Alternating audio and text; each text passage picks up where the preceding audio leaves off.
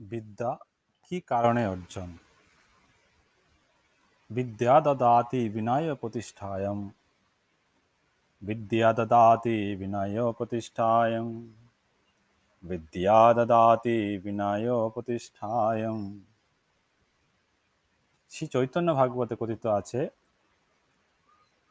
পরে কেন লোকে কৃষ্ণ জানিবারে তাহা যদি না হইল বিদ্যা কি করে? পরে কেন লোকে কৃষ্ণ জানিবারে তাহা যদি না হইল বিদ্যা কি কারণে? পরে কেন লোকে কৃষ্ণ জানিবারে তাহা যদি না হইল বিদ্যা কি করে? শ্রীমৎ ভাগবতমে এই কথা আছে।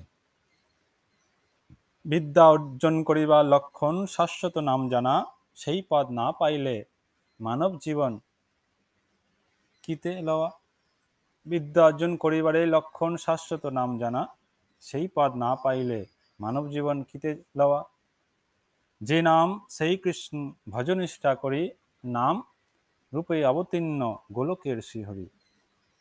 নাম রূপে অবতীর্ণ স্বয়ং ভগবান, নাম গানে নাম দানে সপমন প্রাণ। নাম রূপে অবতীর্ণ গোলকের শ্রীহরি, নাম দানে নাম গানে চালাও সংসার তরি। ব্রহ্মস্থিত হইলে নাম প্রাপ্তি হয়, সেই নাম কৃষ্ণ রূপ জগৎ উদ্ধার করায়।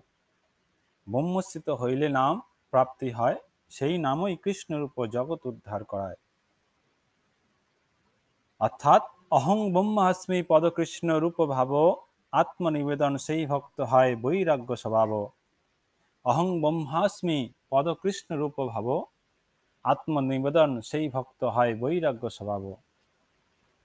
চৈতন্য সমাধি নামরূপে শাশ্বত স্বরূপ, চব্বিশ তত্ত্ব রূপে শাশ্বত তন্ময় পার গোলকের রূপ। অর্থাৎ চৈতন্য সমাধি নামরূপে শাশ্বত স্বরূপ, চব্বিশ তত্ত্ব রূপে শাশ্বত তন্ময় পার গোলকের রূপ। দুই রূপে এক নাম গোলকেতে হয়, শাশ্বত নাম রূপে কৃষ্ণ বিদ্যা পূর্ণ হয়। তাই পরে কেন লোকে কৃষ্ণ জানিবারে, তাহা যদি না হইল, বিদ্যা কি কারণে? তাই বিদ্যা অর্জন করিতে হইলে বিদ্যা বিনয় সম্পন্ন হয়, বিদ্যা দদাতি বিনয় প্রতিষ্ঠায়ম। নিত্যযুক্ত উপাসনায় করিতে হয়। তাই বিদ্যা কি কারণে অর্জন?